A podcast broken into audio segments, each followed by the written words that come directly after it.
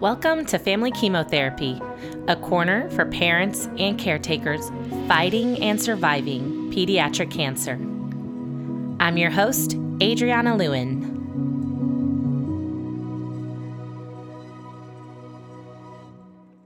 Hi, welcome to Family Chemotherapy. This is Adriana.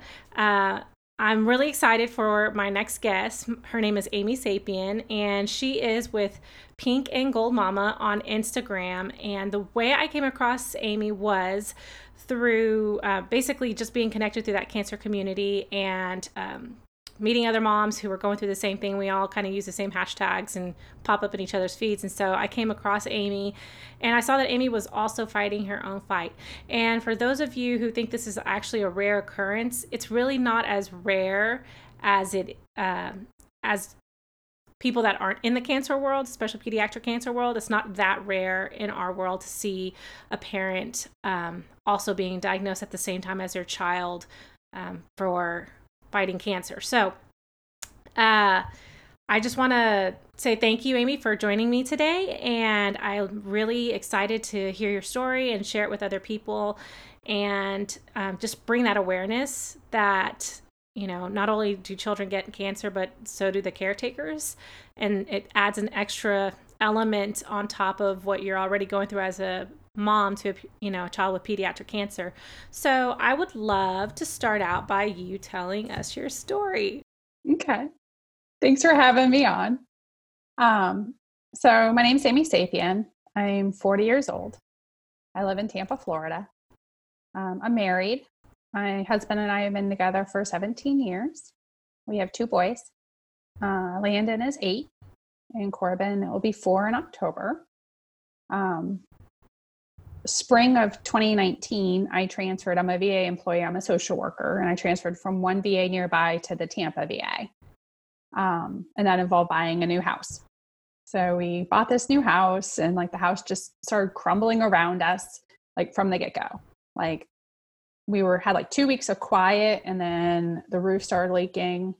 Water started pouring in to the front room from the baseboards where there was water intrusion. Um, uh, they had rats in the attic. Oh my gosh. That's like my worst nightmare. and they like uh, the hose that goes to the refrigerator so you can get water out of the um, door burst mm-hmm. in the wall. And oh my um, gosh. Yeah. So like, the whole side of the house or the whole side of the kitchen was um, like kind of flooded mm-hmm. on the mm-hmm. inside of the wall. So we were scrambling trying to get new job, house is falling apart. Landon's birthday was coming. We were having this big open house for his birthday with like 60 people. So we were trying to put the house back together and like kind of hide like what was going on um, and get things repaired. And my mother-in-law and all of this commotion said like Landon like might be getting sick. His gland is swollen. Have you seen this? Um, and so I took him right away. I took him to the walk-in clinic that day. Um, his birthday party. This was a Thursday his birthday party was on Saturday, so I wanted to make sure he was well for his birthday party. And he had like the gland, but he said it didn't hurt. And he, hmm. it was only one side. And he maybe was feeling like a little crummy, like behaviorally, but like it wasn't like excessive. It wasn't like anything to, we had a lot going on. So I kind of attributed it to like the chaos of our new lives. Yeah. Um, so I took him to the walk in clinic, and the walk in clinic, they swabbed him for um, flu and uh, strep, and they were both negative. And the doctor said, Do you have a family history of leukemia? And I said, No. You know, that's really surprising because I feel like most of the time, urgent care isn't usually the one to just like assume the worst. Yeah. Um, I always, no offense to my urgent care providers, but I always feel like their diagnosis it always differs significantly from like our pediatrician's diagnosis, you know, and, and so yeah. Go ahead, sorry. Yeah, I was just like, no. And like I'm prone to like anxiety anyway. Mm-hmm. So I was like, oh my God, he said leukemia. Um, so uh, he said, when do you meet his pediatrician? Because he knew that we just moved here. So I said Tuesday. This is Thursday. So on Tuesday, where we meet the new pediatrician, we have a scheduled appointment. And he said, have him run his blood work. But he let me leave. after thinking that my son maybe had leukemia. He didn't do a finger poke and let me wow. leave. And so we had Did you did you bring it up to him that the I didn't know. I didn't know that it was just a like a finger poke. You know what I mean? I oh, had yeah, no, no, idea that it was that simple.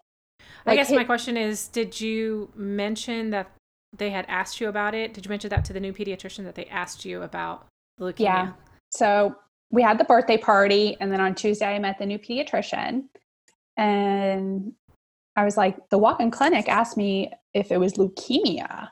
And he goes, Don't be hysterical. Oh, oh my goodness. Oh no, no, no. Yeah.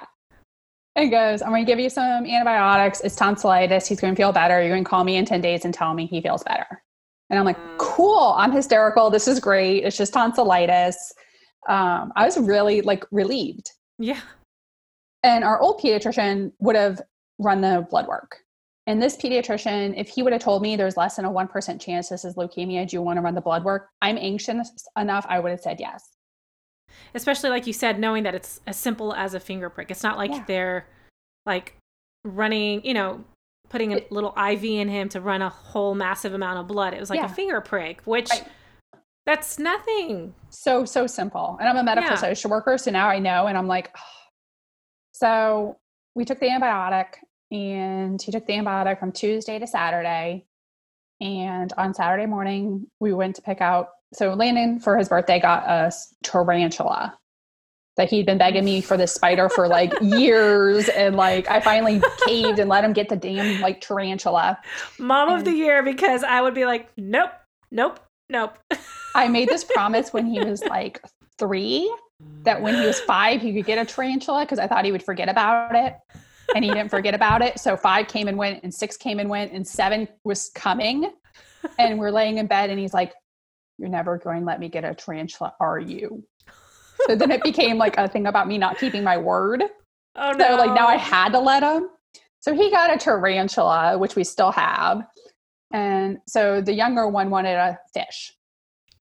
So we were at the pet store picking out a betta fish. Um, and Landon hadn't eaten breakfast and he was on antibiotics. And he said his stomach hurt. And so I was kind of rushing him to the bathroom and he sort of just like collapsed. Oh my gosh. Like mid step. Like, were turned, you terrified? It was like the scariest thing in my entire life. Like, he turned gray, his lips were white.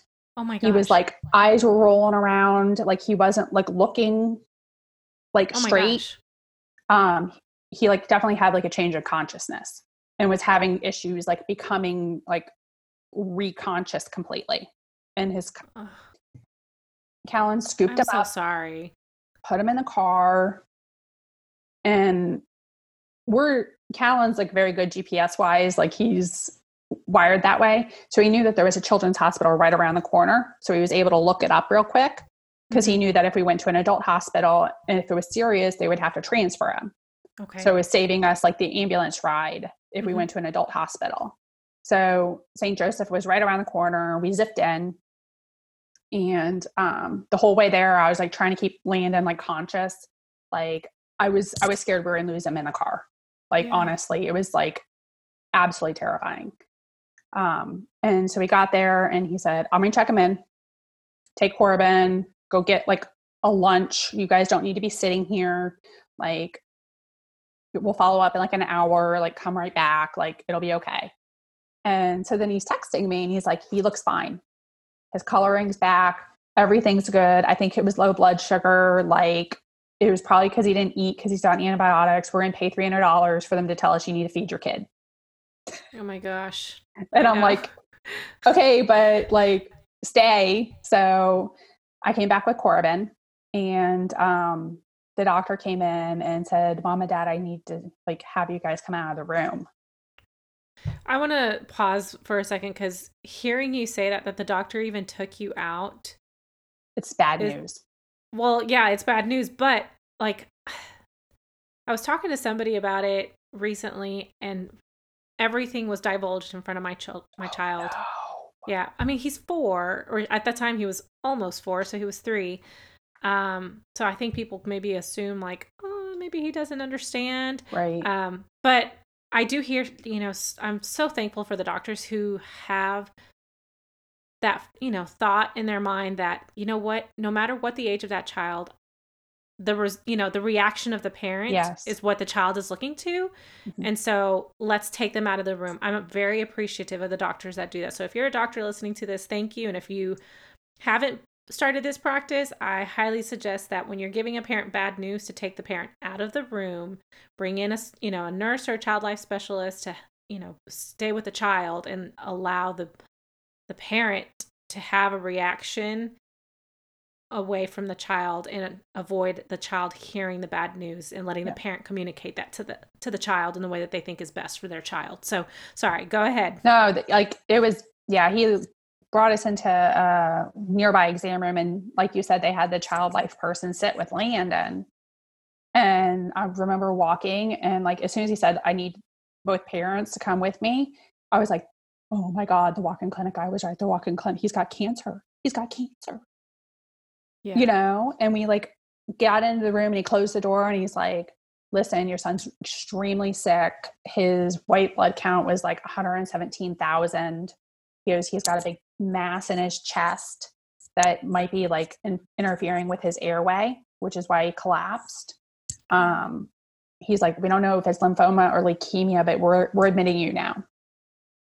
And it was everything that like you would expect. Like I just Callan had Corbin in his arms and I'm like sobbing. And like, I remember like I was looking around the room, like, and I remember blurting out, like, I just want to crawl into a hole. Like, I the emotional reaction to like physically hide because of how overwhelmed it was. Um, and so Callan called his mom and she was at work and he was crying and my husband doesn't cry very often he's not like an anti-crier but he's not like an easy to cry and he was crying and he told his mom you need to walk off your job we need you to come get corbin landon's really sick and so she knew it was terrible and so she walked off her job and they he took corbin home to pass him off to his mom and uh, me and Landon got admitted and I had to put my like game face back on. Hmm. Like we're 14 months into this and my kids never see me cry. Wow. So I not because I think is bad, but because I don't want to scare him. Yeah. Like at 8 he's just getting the bigger picture of like how dangerous this is. But for the first like several months I don't think he realized how much danger he was in and yeah. i was happy to keep him in that bubble to get it through the scary part so he wasn't like scared himself too because it was did, scary to me did you tell him up front that he like he was sick mm-hmm. yeah we told him um, that there was something wrong with his blood and that the doctors were going to have to give him medicine to fix it um, I had no idea like how long treatment was going to be. I just, I did, I wasn't aware. Mm-hmm. And um, so we, we told him that we would never pretend like there were options when there weren't. So we're never going to pretend like you have the option of picking something else when the something else wasn't really there. That there's going to be things that the doctors need us to do that um, we don't get a choice about. Yeah. And that we're not going to lie to you and we're not going to pretend like there's options when there aren't options. Like there's just going to be things that we have to do. Um, so they admitted us and um, the next day they did a differential diagnosis and they told us about leukemia. And they said, he has leukemia. This is the expected course of treatment, blah, blah, blah, blah. And then they came like six hours later and they're like, it's actually not B cell, it's actually T cell. And so it's three and a half years of treatment. Oh, man. And I remember being like, excuse me? Three and a half years? Like, it was so hard to like, because you, if you don't, if you've never been around it, you don't know. Mm-hmm. So you don't know it. Go, I mean, that's like a huge chunk of someone's childhood. Yeah. Yeah. I mean, he's going to be like in like entering middle school. Wow. Like when this is over. Like it's really going to shape who we are as people and as a family and it's going to shape his relationship with his brother. Like it's it's going to color everything. Yeah. So he was diagnosed with T cell and um I looked it up. It's like the likelihood of getting this is like between getting like hit by lightning and being eaten by a shark. Yeah. It's like you're more likely to have a vending machine fall on you and die in any given year than to get T cell leukemia. So is T cell? I'm not really familiar with the leukemia world. So is T cell more like rare than the B cell leukemia? So if you meet somebody with leukemia, there's a 95% chance it's B cell. Okay. If that gives you an idea. So in the whole practice, there were only two other kids with T cell. Wow. At that time. I got another question for you. Mm-hmm. You mentioned there was a mass in his chest. Mm-hmm. Now, this is like leukemia is completely foreign to me. My child had a solid solid tumor. So, you know, mass is something that I'm like, "Oh, it's a solid tumor." And then I hear leukemia and I hear, you know, it's a blood cancer. And so I did like I didn't realize that there could be a mass with yeah. with leukemias. They I guess it's the blood itself sticks together. Oh. And causes a mass. And they didn't show us the before picture. Like I saw the before picture when they did the after picture, but it was like the bulk of his chest was like taken up by this mass. Oh like goodness. so scary looking. I'm glad they didn't show me um, on the front end. So we had issues with getting clearance for port placement because they were concerned that he could die from the sedation because of the mass. Oh my god. Like it was really very touch and go um like the first like 48 hours and then like that surgery was a big deal like the anesthesiologist was sort of back and forth about doing it so like has to happen you know you got to give him the chemo. So yeah. I kind of liken it to like an airplane crashing or lightning like hitting you. Like one minute your life is one way and then like six hours later your life is completely different and you can never go back there. Yeah. Even like, after treatment you you can never go back. Yeah. It's like there's a level of like safety and innocence that like gets destroyed. Like this yep. Promise of from the universe of your kid being okay gets taken away and it's just like you fundamentally change yeah and i totally get that yeah it's a process to get through that um so they gave him support and chemo i think we were in the hospital for like three weeks um, the mass, the chemo cleared up the mass. They did all the education and um, everything. We've been really fortunate with his treatment. He's done as well as you would expect him to do. Like everybody in the practice is really pleased with how well he's done. Like he hit his remission date. Like they do a um, for leukemia on like day 28. They do mm-hmm. another bone aspiration and if you're not in remission, then, then like everything gets ramped up and your oh, like survivability goes way down. So like if you don't hit that remission like numbers, there's like certain like milestones. And being in T cell, he's already considered high risk. Mm-hmm. So it would have been like even worse if he didn't hit those numbers. So I look at like our treatment compared to like B cell sometimes, and I'm like, mm-hmm. God, it's weird to like envy somebody else's cancer. but I'm like, like I kind of do sometimes um, because we have a whole year extra of treatment than the T, than the B cell. So the yeah. only have two and a half years. We have three and a half years because the way they they explain leukemia to me is it's blood, so it goes everywhere. So like yeah. if you have cancer in like your breast and it goes someplace else in your body, it's metastasized and that's considered really bad right blood so it's already everywhere and blood it's like a liquid tumor that's in yeah. all of your body in every cell and all it does is take one cell not to be eradicated for it all to start multiplying again which is why the treatment is so long for leukemia is because they have to make sure that there's absolutely none and additionally um, they also it can enter your brain so he mm-hmm. has to have spinal taps to shoot chemo into his brain because the chemo won't cross the blood ba- brain barrier. So they have to put it in his brain. Wow. To make sure that he doesn't, because it hides. So if they don't put it in your brain, then you will find it in the brain. Right. That makes sense. So it's like, I didn't know any of this. So we've been really fortunate, but like the first month induction, I mean, they just kick these kids in the teeth. So he lost the ability to walk one day at seven. Like yesterday, he could walk, and today he stands up, he falls. He stands up, he falls. Like, you know, and not even like able to like brace himself. He just like hits the ground.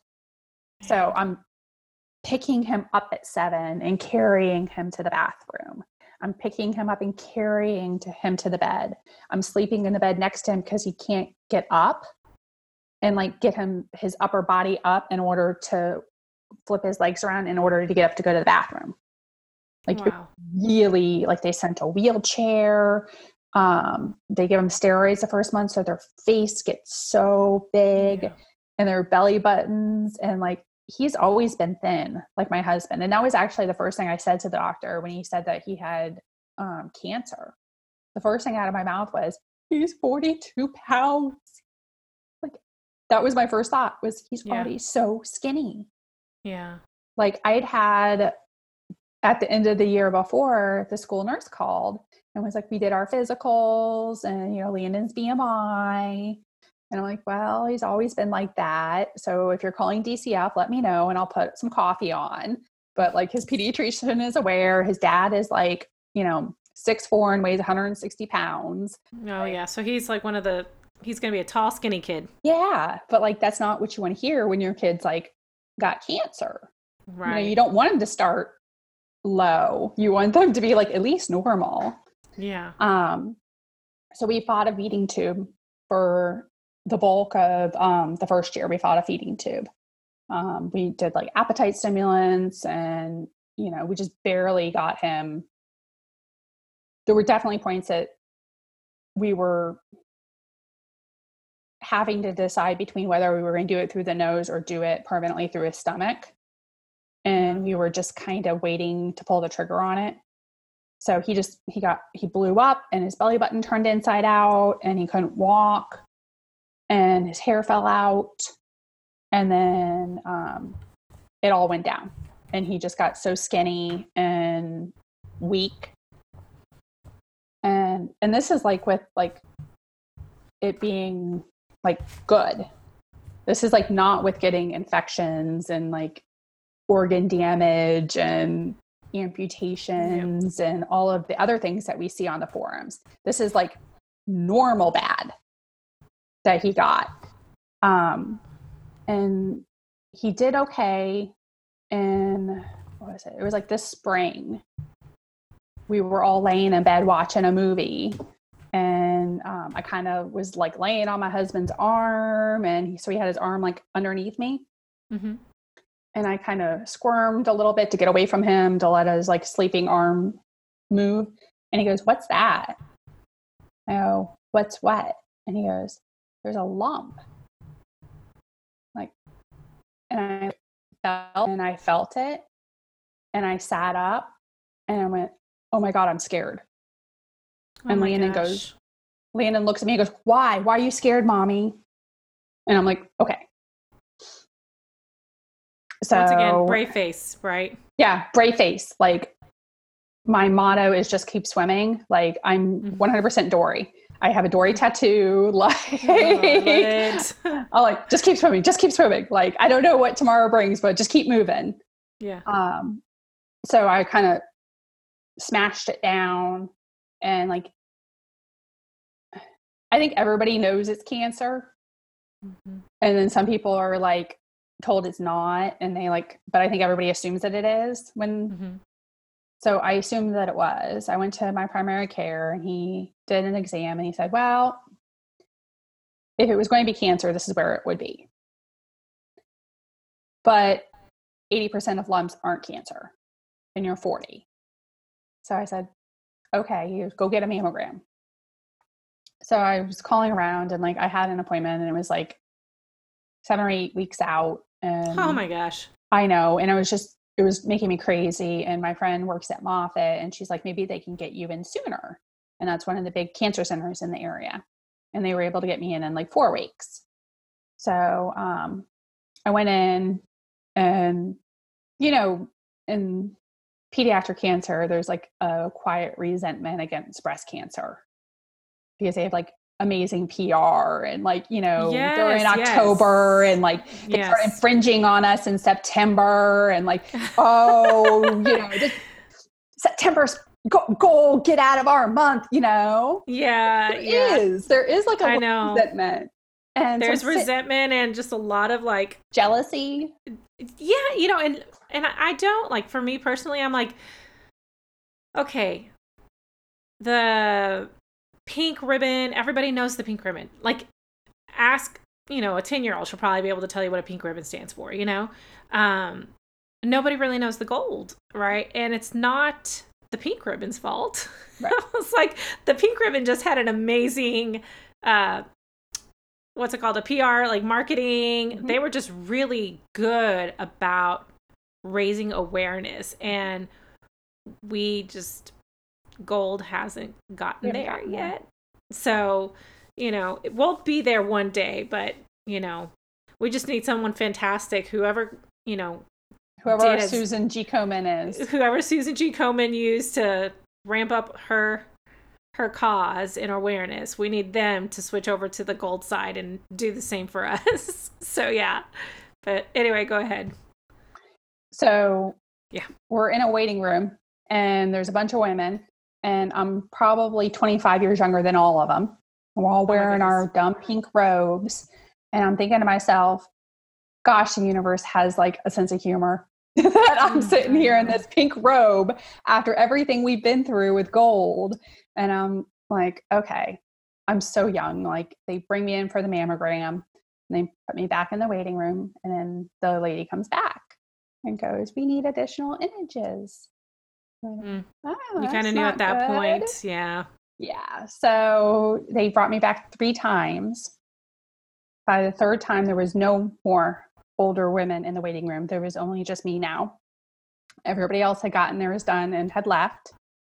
And um, so then the girl came for the ultrasound, and she was like younger and like didn't have quite as good of a poker face. Mm-hmm. And so she was like doing the ultrasound, and uh, you could tell that she was upset. Like what she was seeing was upsetting her yeah. on and like i'm a medical social worker i know they're not supposed to like give away their cards you know they're supposed to like poker face it like and i could tell that she was like visibly upset about whatever it was she was seeing and so then she's like well you're gonna have to come for a biopsy and i'm like listen you're gonna have to educate me what you're seeing because i need to know like you can't just tell me to come for a biopsy why why do you need a biopsy why and so a doctor came in and she's like okay so we're seeing a jagged edge which we don't like we're seeing blood flow, which we don't like, and we're seeing calcification. Mm. She's like, I've seen stuff that has been way uglier than this. That's not cancer. And I've seen stuff that looks totally innocent that is cancer. So until I get a piece of it, try not to get too upset. Like, let me, you know, get yeah. some and like figure out what it is. So I walked out and I told my husband I got cancer. And he's like, Oh, you don't know that yet. So we went for the biopsy, and um, there were there was written to do two for the biopsy. And when I got up there, they're like, "There's actually a third one here, so we're going to go mm-hmm. ahead and biopsy that too." Wow. And so I left, and um, I went to work. I think I this was maybe on a Thursday, and on Tuesday morning I was sitting at my desk, and we were at the beginning of um, delayed intensification, which is like for leukemia, it's like the last hard part of the marathon Ugh. before you get into maintenance. It's where there's like a lot of hospitalizations, a lot of organ issues. Like it's like the hit them with everything one last time. Like all of the moms collectively poop themselves going into delayed intensification. And that's what like the following week was going to be. I'm sitting wow. at my desk on a Tuesday and I get a phone call and the nurse practitioner goes, I'm sorry, but you have invasive lobular carcinoma. And oh I'm my like, goodness. I don't know what that means. She goes, You have breast cancer. And I just froze. And I'm like writing on like an envelope. And invasive what? Say that word again. Invasive what? Oh my god. How do you spell how do you spell that? What like I got invasive lobular carcinoma written on a piece of like an envelope. The surgeon will call you. And I hang up. And I just started crying. And I work on a ward and the walls are very thin and I'm sure everybody in the entire like unit could hear me um, I remember thinking like, we're good people. Like, why would this happen to us? What have we been exposed to? Like, what's wrong with us that we're we both have cancer? And I was like sobbing, and my like office mate was trying to console me. And she called my boss, who didn't even know this was going on with me.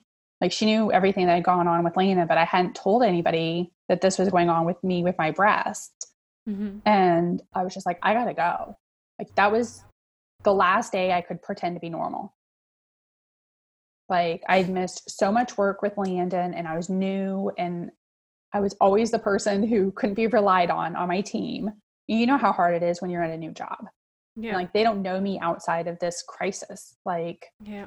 it's like at my old position, I cross trained everything. I was like the workhorse. They could give me anything and make, I would make sure it got done. And I was just like super competent. And then I come over here and I am like missing a bunch of work and I'm letting things drop and I'm not learning things that I should because I'm under so much stress. So going in, because we had a delayed intensification the following week, I was just like, I'm, I'm out. like, I'll, I'll be back after surgery is pretty much the way I put it. So we got him through delayed intensification and that was horrible. And then the following Monday, I had surgery. So I had an MRI, I met the surgeon. Um, she said, like, from where your chest wall is to where your nipple is, it was just a constellation of tumors. Wow. And I guess invasive lobular, it doesn't usually cause lumps at all. And it doesn't normally show up on a mammogram. Wow. So the fact that it caused a lump that we were able to like actually feel and then it showed up on a mammogram is like unusual. Wow. So um they said like we have to do a mastectomy. Like there's no like nipple sparing, like it's gotta go. But like she was like in a very like generic way. It was kind of like you're going to lose a boob, but you're probably going to keep your life. Was what I walked out of there with. So um, I went that Monday. Callan dropped me off at 6 a.m. COVID had already started, so I had to do it by myself. And he dropped me off, and then he took Landon for emergency platelets. So he dropped me off at one hospital and took Landon to another hospital Oh my gosh. as he was critically ill. Um, and I had to go through it myself. And I woke up and I remember the first thing I wanted to do was make sure that Landon was okay. So I talked to my husband and he said, Yeah, we got some platelets. We're doing better. We're going to go home.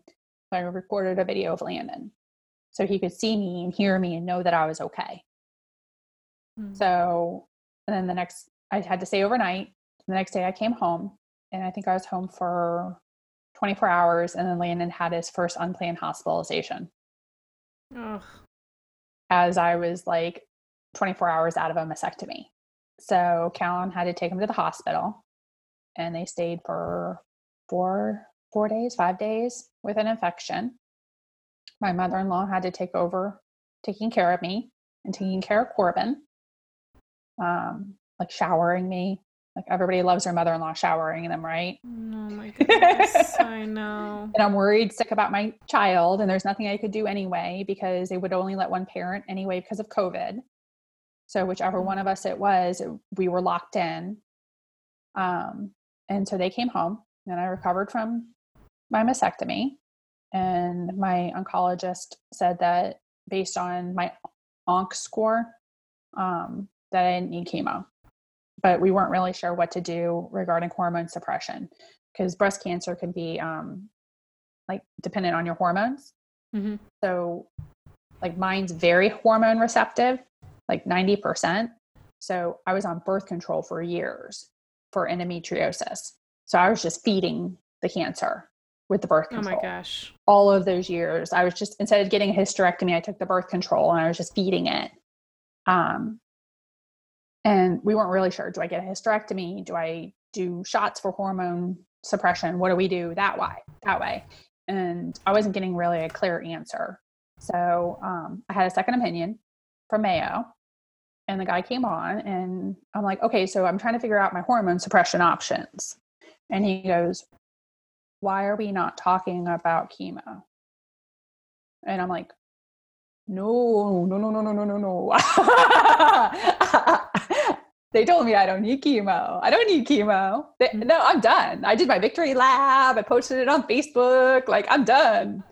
And he's like, you really should do some chemo. He's like, you missed mandatory chemo by one point. He's like, I'm going to run a couple more tests.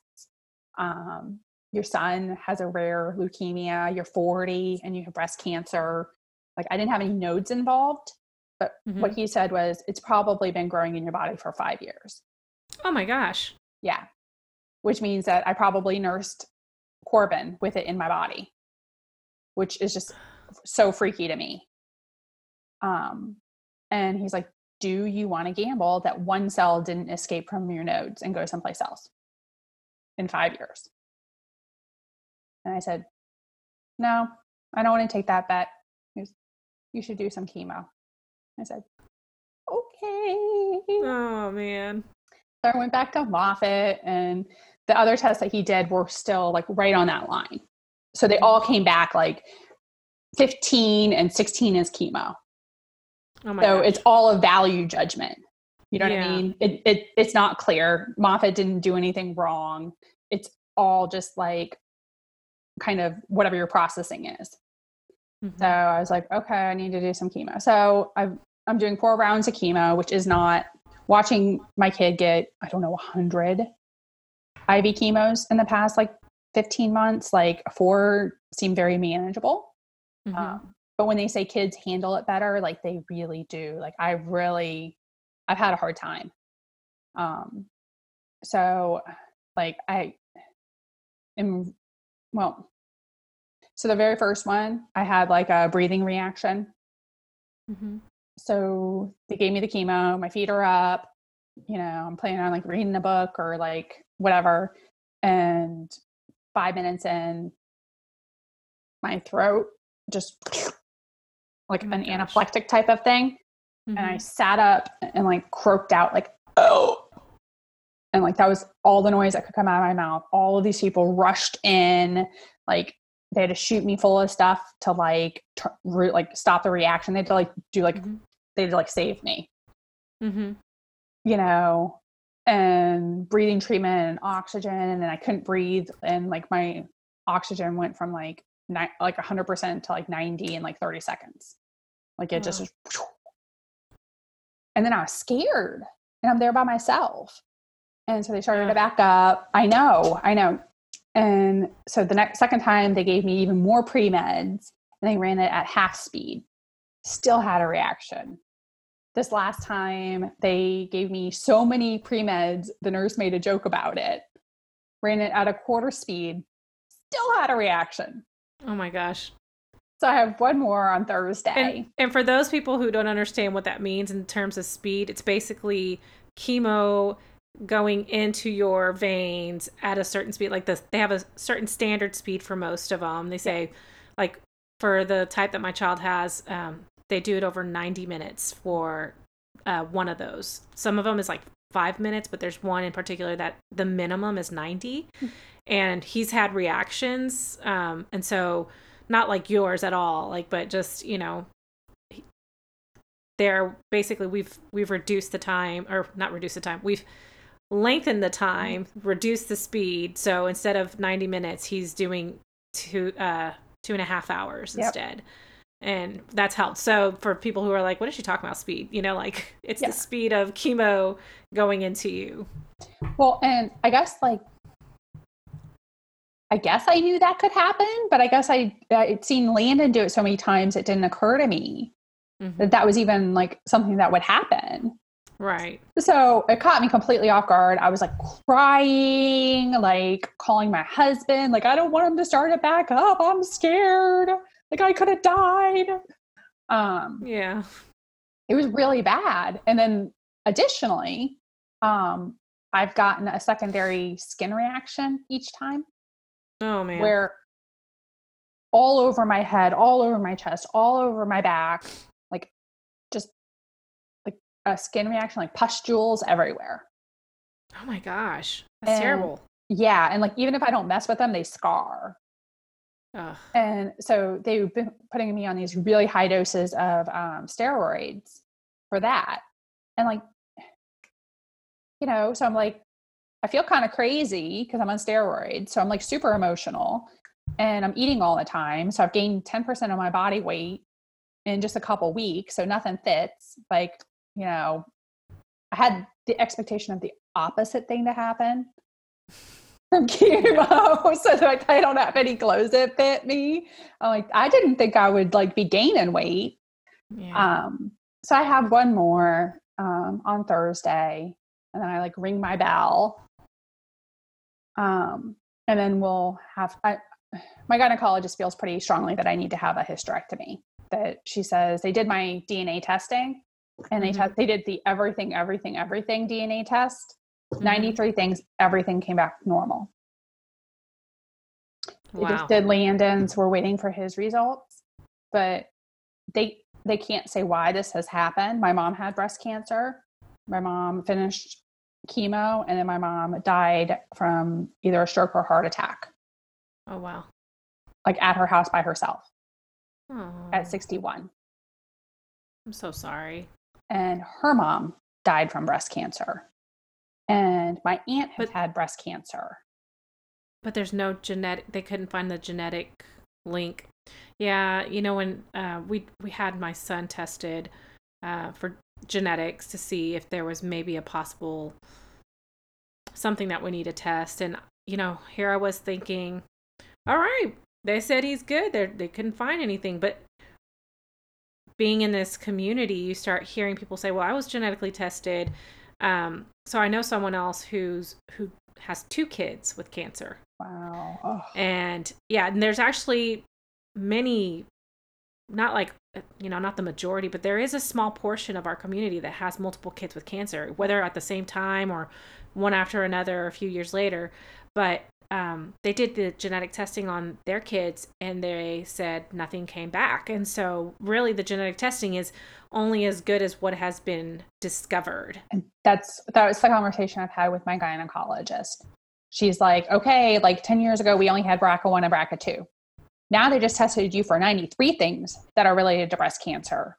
Like in 10 more years, it could be like 4,000 things that are related. Like we just don't know. Yeah. She's like, Are you really? It's so funny. They, the way they always put it, they're like, Are you willing to bet that science won't improve and be able to point out what's going on with you in the future? Additionally, she said that she's had a lot of women with BRCA1 and BRCA2 testing years ago that they're mm-hmm. calling them and telling them that it's actually been overturned and they are positive. Oh, really? So, yeah. Interesting. She, one of the medicines they want to give me to suppress my hormones causes gynecology cancers. Oh my gosh. And I, I've already had a fibroid the size of my uterus taken out of my uterus. And I already have endometriosis. Wow. So she's like, we just going to take out all that stuff. And I'm like, okay. Yeah. So we're going to do yeah. that this fall. Um, I was denied um, a bilateral mastectomy. They would not remove my undiseased breast because of mm-hmm. COVID. Okay. They said it's considered elective and there's wow. no elective surgeries at that time. So I'm walking around with like another time bomb on me. So after COVID, whatever our future looks like, I'm going to ask them to remove it. I'm trying to do whatever I can to yeah. get as much good time with my kids as I yeah. can. Um, and I'm worried about scaring them. And I don't want to go through chemo twice. Like going through this yeah. once, I don't want to do this again. This sucked. Um, so it's been really hard going through this and like I don't know. I can't feel too bad for myself watching Landon and knowing how brave he's been and what a good attitude he's had and not try to be at least like him. Like I want to be like my kid when I grow up. Yeah. You know, like he's had such a good this kid, we had a hospital, like a homebound teacher come and teach him last year. Mm-hmm. This kid would be throwing up in one of those bags and go right back to it. Oh. You know, a year ago on my Timehop, I remember I posted on Facebook, he said, I'm really glad that it happened to me and not Corbin because he's little and he wouldn't understand. Aww. And then a couple weeks ago, when he was getting K chemo every single day that week, and he goes, I'm really glad that your chemo is not as long as mine. Like he's just so like he's such Aww. a good kid and he's such like kind. And so I've been trying to use this bad thing for good. So I've been posting videos online. Um, I've been doing Go Gold for September. So every day I'm posting something about pediatric cancer. Um, doing a lot of COVID stuff because I think people aren't being smart and aren't necessarily being good consumers of science. Um, yeah. So I'm making a lot of like not great friends that way. Frustrating people. Um, but I'm trying. I'm trying to raise awareness because I didn't know anything. He got diagnosed on June 29th last year. On June 28th, I didn't know anything about pediatric cancer. I thought it was all St. Jude's. I thought they were these beautiful bald kids that like, you know, I didn't know how long it was. I didn't know how sick they got. I didn't know how expensive it was. Like there's just so many things that I know now that like I would have been a better advocate and better friend to this community if I had known. And so I'm trying to like raise awareness so if it happens to someone, even if it's not you, you have a better idea what this looks like. And you can like maybe be more helpful to that family.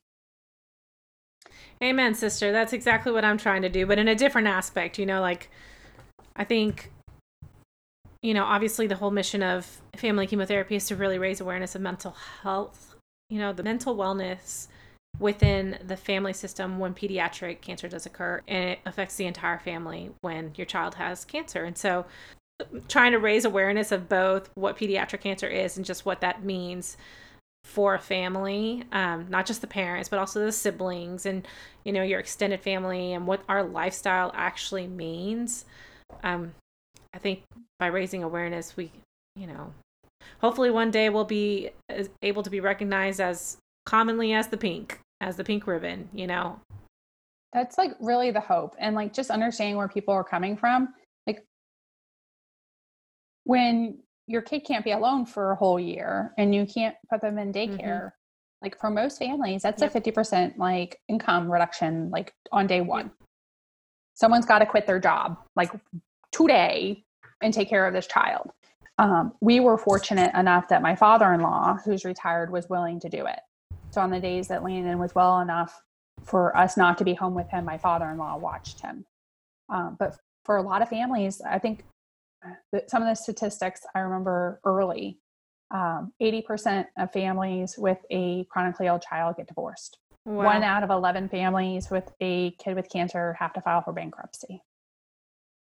Like, I've seen families lose the kid and lose their home. I mean, you're not only traumatizing. You know what I mean? Like people don't get that though. Like people don't understand that kind of like, you know, like the toxic positivity, the like, at least he got the good cancer.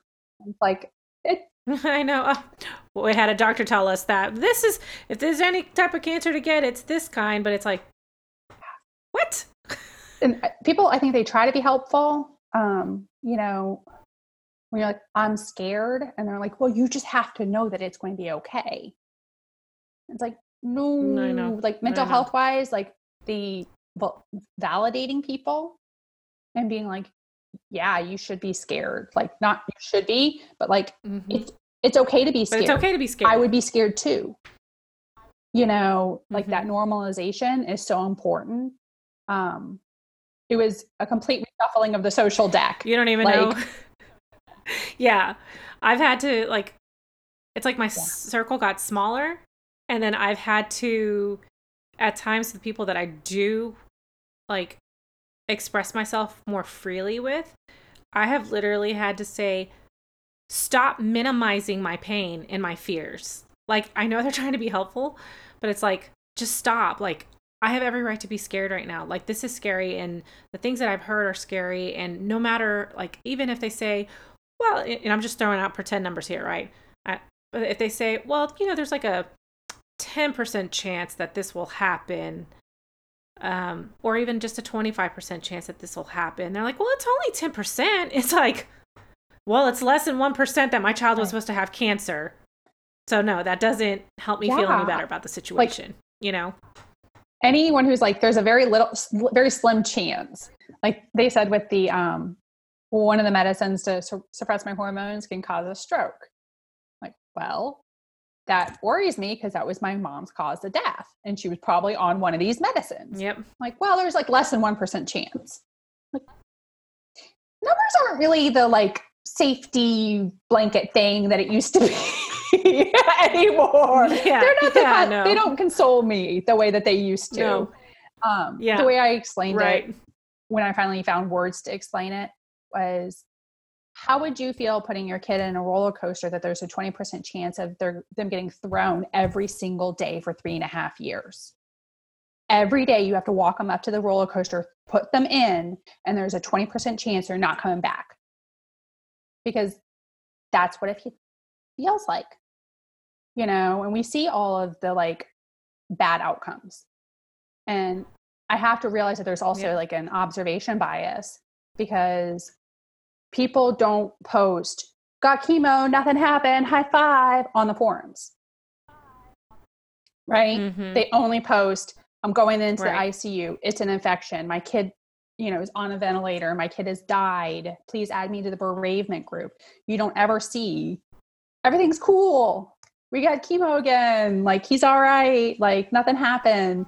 So you're if you're really engaged with community you're eating a lot of it.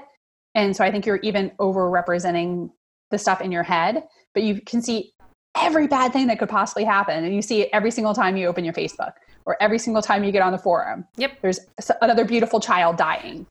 And it you, Yes. And that's what, you know, before cancer, I never had another cancer parent on any of my social media. And so was completely oblivious to it, you know, and um, now, you know, when I try and explain to some of my friends, like what I live with every day, I'm like, this is an element that I don't tell y'all about. And that's every time I open my social media, the groups that I'm in, and the friends that I've made, you see when their kid relapses, you see when a kid is dying almost every single day. It does something to you. You may be, you know, you learn to say, This is my child. His journey, his path, his future could be completely different. You can't compare cancers, right? And you have to sit there and remind yourself every day, like, don't compare it. Don't compare my story. Don't compare his story. Um, because what I'm seeing could be really discouraging. And that's really hard, you know, because you want the group because the group is like amazingly supportive and you can get a wealth of information from everybody, especially like, you know, what we deal with Rhabdo. So like my Rhabdo group that I'm in, I love them because I can be honest, I can ask like this medication isn't working, what do y'all suggest? What have y'all been using? My doctor says this like because there are some people who are like hardcore Yeah. dive into the research and they could you know be like nope you should be doing this this this don't forget about this you know trial or whatever right so like they're they're great. The community is great, but you know, there there's also that reality that you now see cancer, like children yeah. with cancer die every day, and it just makes it harder for you to like separate it from your personal we life. have sometimes. gotten very good, especially with COVID, just trying to live for today and being more like, mm-hmm. you know, mm-hmm. one day at a time focused, you know, without being like recovery like related, but like, yeah. I had my whole life planned out and I was an anxious mess and I was always worried some boogeyman was going to come and hurt my children. And I'll be darned, there was a boogeyman and like I have to just sit with it every day. I like read some poem and it was like, don't run, don't run. You have to sit with it. You have to be here. You have you can't run, you can't leave, you can't hide. And it's like that there have been so many times either I wanted to emotionally escape or I wanted to physically just run out of the room screaming. I think it's like I realize I'm a lot stronger than I ever gave myself credit for. I like see myself doing these things and being absolutely terrified and doing them anyway. And I told Landon like early on because he was like, I don't feel very brave. And I was like, well, being brave isn't not being scared, it's being scared and you do it anyway. Not having fear is kind of like naive or even dangerous when there's danger. You know what I mean? Like mm-hmm. fear is something that's supposed to protect you and warn you. It's the ability to push through it and do it anyway. And he says that to me a lot. Like he's remembered that, wow. he's held on to that. Um, and I've had to employ that, like walking into the hospital by myself to get like part of my body amputated. Like I was scared. Yeah. You know, like we're living in such weird times and to have cancer like is like the layering on top of all of the other weird stuff going on, all the COVID and like the political yeah. stuff and everything else that's going on having like double cancer on top of it it's just i know like we can only and i imagine well i'm like we can only be Sorry, here go ahead. in this moment like i don't know that we're both going to be okay i don't know that we're not going to get covid and like one of us is going to die. I don't know that like these aren't still the good days you know? Yeah. And i imagine you know being having cancer and um basically your child having cancer, the amount of pressure on the family, not only like financially, but also like socially and, you know, having your spouse wanting to be at two places at the same time, but he can't. And like, it's a lot. Like, it is. It's a lot. And I just can't. Callan's done really good. Like, I couldn't ask for a better partner or dad like you know like early with landon you know he's like whatever it is we're gonna be together and we're gonna get through it you know and he's just been really stable and supportive and calm like every time i feel like i'm about to lose it he's like this very stoic person mm-hmm. my husband's like that and too so I don't know. I think this could be a thousand times worse with a different like partner or with no partner. Like I Yeah. And there are people who do it without partners, moms, you know. There's like it, you know, leukemia yeah. is overrepresented yeah. in children with Down syndrome. So like they yeah. already have a child with Down syndrome and now they have a child with Down syndrome and leukemia. Like, you know, it's so bad. But honestly, I can look and I can go, I can see examples of it being worse. Yeah. Yeah. But that's going to be another topic that we cover on another day because it's called, you know, it's yes. comparative suffering. And I want to be able to talk about that because that in itself is also invalidating and toxic. You know, it's a toxic way to, to handle it because you're minimizing your own your own struggles. So, but um, I think we got a really great chance to catch up. And I, I feel like I could speak to you on all this for hours and hours. So, what I'd love to do is invite you back for another episode um, so we can continue talking about some more of the statistics and just um, comparative suffering and other things that you know we could continue talking about. So, well, thank you, Amy. I really had such a great honor and pleasure to be able to talk with you and just hear your story because it's so profoundly moving and just, I mean, you know, I'm not to sit here and be like, oh my gosh, you're such a strong mom, but you really are. like, you know, and sometimes we get our strength from our children, but, and sometimes we have, well, in this situation, we don't, we don't really have a choice but to be strong. But um, I'm so glad that you are taking your life experience and trying to raise awareness and trying to help the pediatric cancer community because you could easily just be going like go go pink maybe no, you will next month you but, know but you could you could be all about go pink go pink but you you get it like you know that we're all equally important and that we just need to raise some awareness for the ones that are most forgotten so thank you so much for using your experience and um, your stories to share with everybody. Thank you. We'll do this again. Yes, I would love that. All right. All right. Have a good afternoon. Thanks, you too. Bye. Thank you all so much for listening to this interview. I hope that it provided you with some resources and just some information that will help you. Thanks for hanging in there with me. And if you have found this podcast helpful or you just love the mission for family chemotherapy, please kindly rate this podcast if you want to support this podcast and ministry, please consider becoming a patron. You can visit patreon.com forward slash family chemotherapy. You can become a patron for as little as $3 a month. That's less than a cup of coffee. Also, you can follow me on Facebook, Instagram, Twitter, and Pinterest for additional resources that I do share daily. Please tag and share your friends and other pediatric cancer families that you think would benefit from any of the content from family chemotherapy. Thank you, and I can't wait to share the next episode. Together, we can help heal the whole family.